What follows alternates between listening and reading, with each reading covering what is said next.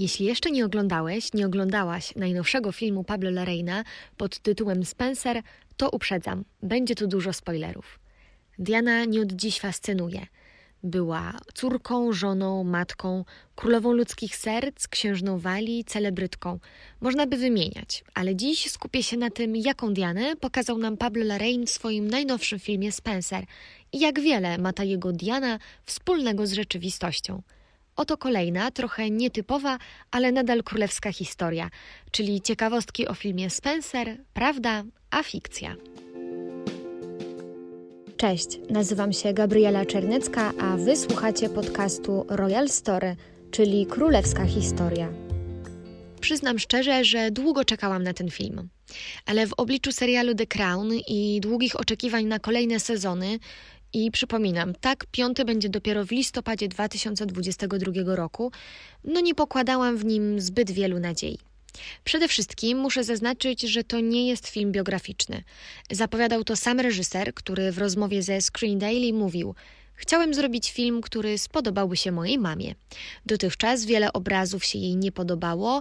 Intrygowało mnie też, jak ktoś obracający się we wpływowym środowisku, związany z rodziną królewską jak Diana, mógł być tak normalny.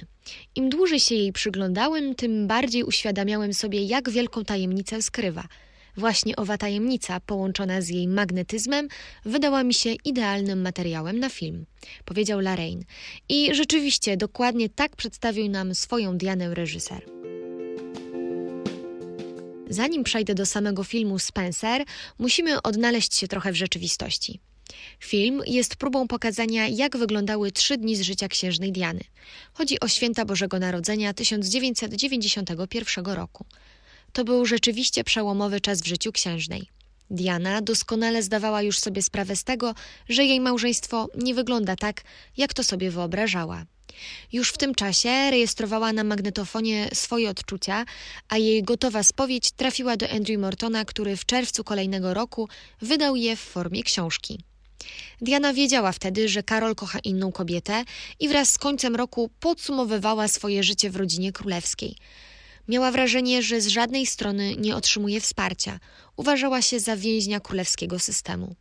Czuła się obserwowana i kontrolowana na każdym kroku.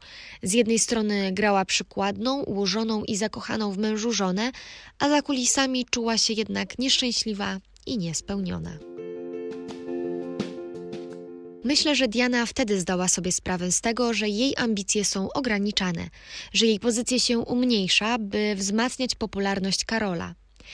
I coś w tym było. Przestarzały styl monarchii, która nie chciała w pełni wykorzystać jej potencjału, a do tego rozpadające się małżeństwo i brak wsparcia z jakiejkolwiek strony sprawiły, że stała się coraz bardziej sfrustrowana. Trzeba też wspomnieć, że w 1991 roku Diana i Karol obchodzili dziesięciolecie małżeństwa.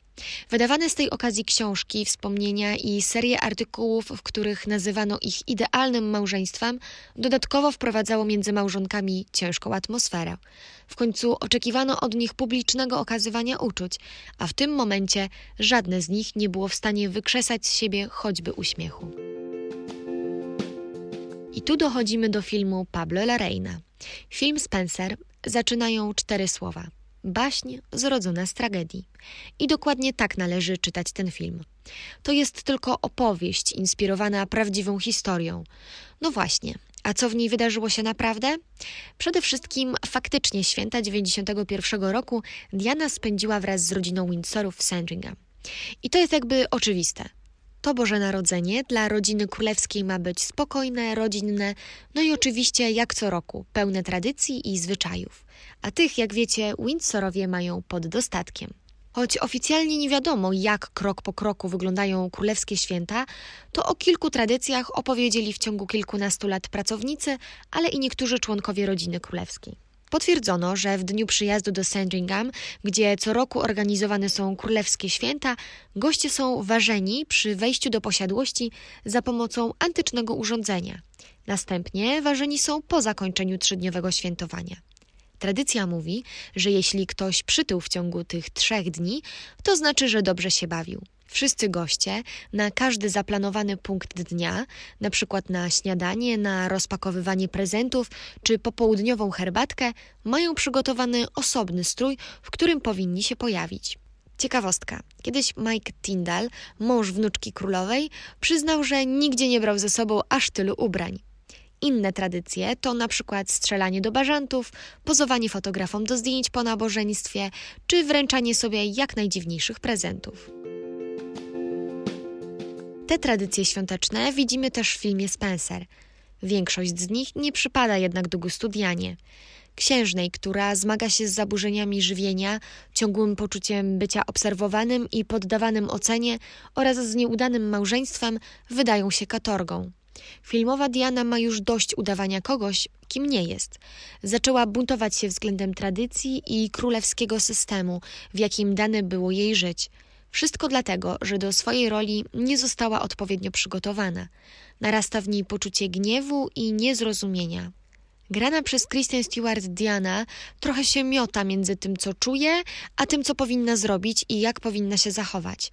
Jej bunt jest jednak, powiedziałabym, umiarkowany. Bo z jednej strony Diana chce dać Windsorom do zrozumienia, że ich świąteczne spotkania kompletnie jej nie interesują. Ale ostatecznie się na nich pojawia, oczywiście racząc wszystkich gustownym spóźnieniem. W filmie rozmawia ze służbą, z którą zdaje się przyjaźnić, ale nie pamięta nawet ich imion. Ma także wrażenie, że rodzina królewska robi wszystko, by doprowadzić ją do szału. To podwójne życie Diany zaczyna jej poważnie szkodzić. Filmowy Karol też radzi jej, by miała dwie twarze: jedną prywatną, a drugą dla mediów. I ta rada jest dobra, ale nie dla osoby, która wkroczyła do pewnego systemu i nie została przygotowana na to, co ją czeka. Bo książę, który urodził się w takim poczuciu tradycji i pewnych obowiązków, z pewnością łatwiej zbudował wizerunek oficjalny, ale i ten prywatny. Diana, która, można powiedzieć, z nastoletniego łóżka przeniosła się do królewskiego małżeńskiego łoża, zostając księżną Walii, nawet sama nie wiedziała do końca, kim jest. Dopiero kształtował się ten jej charakter i osobowość.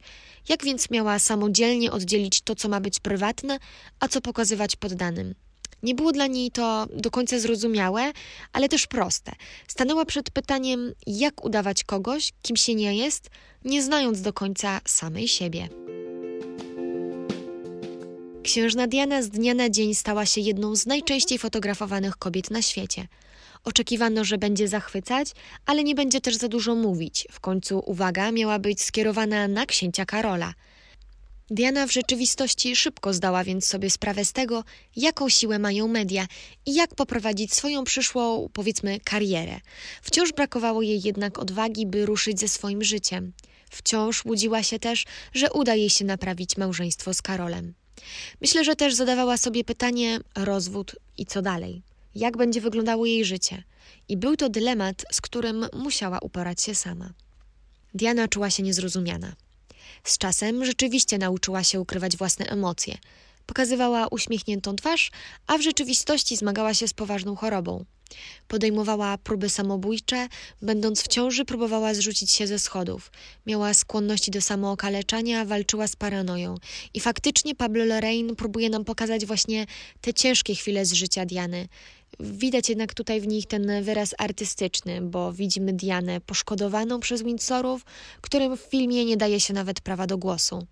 Widać, że to trochę taki zabieg, mający pokazać, że widzimy tylko perspektywę Diany. Księżna jest tutaj ukazana jako idealna, ale pokrzywdzona kobieta, matka, która tkwi w systemie, z którego chce się wyrwać. To kobieta na skraju załamania. Jedyną siłą są jej synowie, dla których jest w stanie zrobić wszystko, nawet przerwać polowanie na bażanty, czyli wieloletnią królewską tradycję. I choć scena z polowaniem i wkroczeniem Diany jest mało prawdopodobna, o tyle oficjalnie wiadomo, że Diana nie popierała tego, by jej małoletni synowie brali udział w tego rodzaju rozrywce. Prawdą jest także to, w jaki sposób Lorraine pokazał relacje księżnej z synami. Harry był zbyt mały, by pamiętać zmagania matki z chorobą.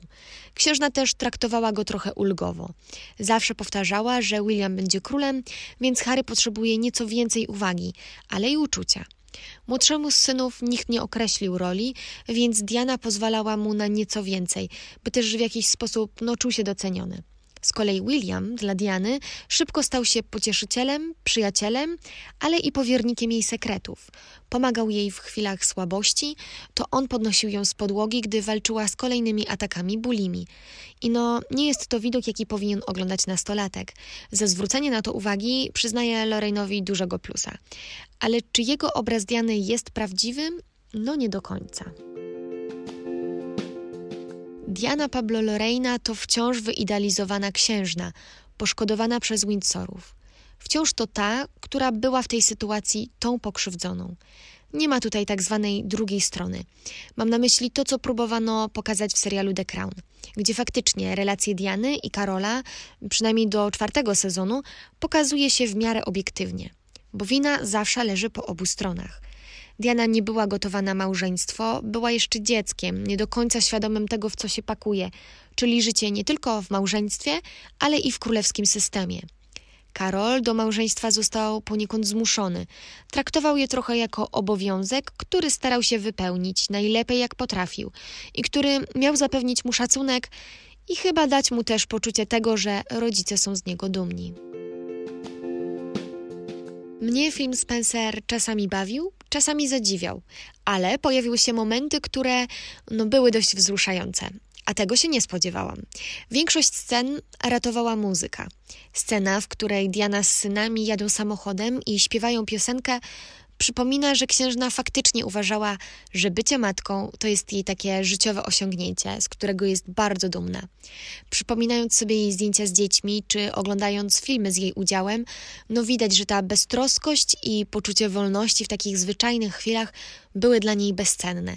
Jak dla mnie to gdzieś tam udało się pokazać reżyserowi. Ale może jestem w mniejszości, ale przyznam, że Kristen Stewart w roli Diany no jakoś nie przypadła mi do gustu. Jeśli patrzymy na to, że to jest jej taka przełomowa rola, no to tak. Widać, że wykonała sporą pracę, by pokazać właśnie takie, a nie inne emocje na ekranie, ale do mnie jakoś jej kreacja aktorska jako Diany, no nie przemówiła. Jedyne sceny, które przykuły moją uwagę, to te, w których widzimy Kristen Stewart jako Dianę tyłem stylizację, odpowiednie ujęcia kamery i da się odczuć, jakbyśmy szli za księżną po pałacowych korytarzach, tańczyli wspólnie balet czy słuchali wraz z nią muzyki.